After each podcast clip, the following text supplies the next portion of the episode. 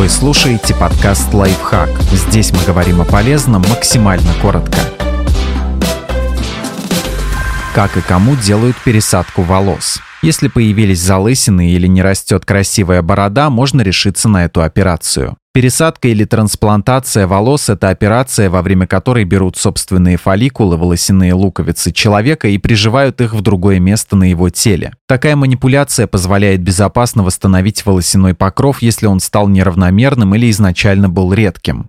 Кому и куда пересаживают волосы? Операцию делают мужчинам и женщинам. Основное показание для процедуры – это потеря волос, которая может происходить по разным причинам. Чаще всего делают пересадку волос на голове. Некоторые решаются на трансплантацию в область бороды, если она недостаточно густая или имеет некрасивую линию роста. Также можно имплантировать волосяные фолликулы в брови и бакенбарды. Процедура доступна не всем. Серьезных противопоказаний к ней нет, но врач может отказать, если у пациента нет здоровых волос на затылочной области или по бокам черепа.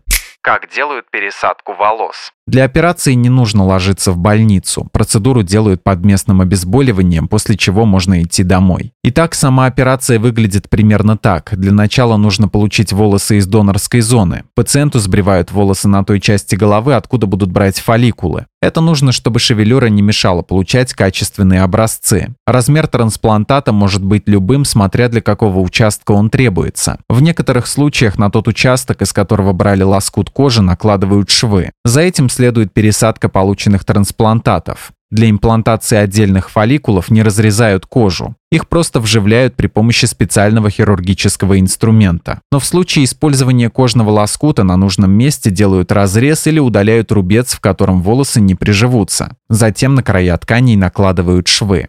Чего ждать после пересадки волос? Трансплантация не гарантирует результата сразу после процедуры. Некоторые фолликулы не приживаются, поэтому нужна повторная пересадка после окончательного заживления. Иногда трансплантированные волосы имеют неестественный вид. Могут возникнуть и более серьезные осложнения, вроде кровотечения в разрезов или воспаления и инфицирования кожи. Подписывайтесь на подкаст «Лайфхак» на всех удобных платформах, ставьте ему лайки и звездочки, оставляйте комментарии.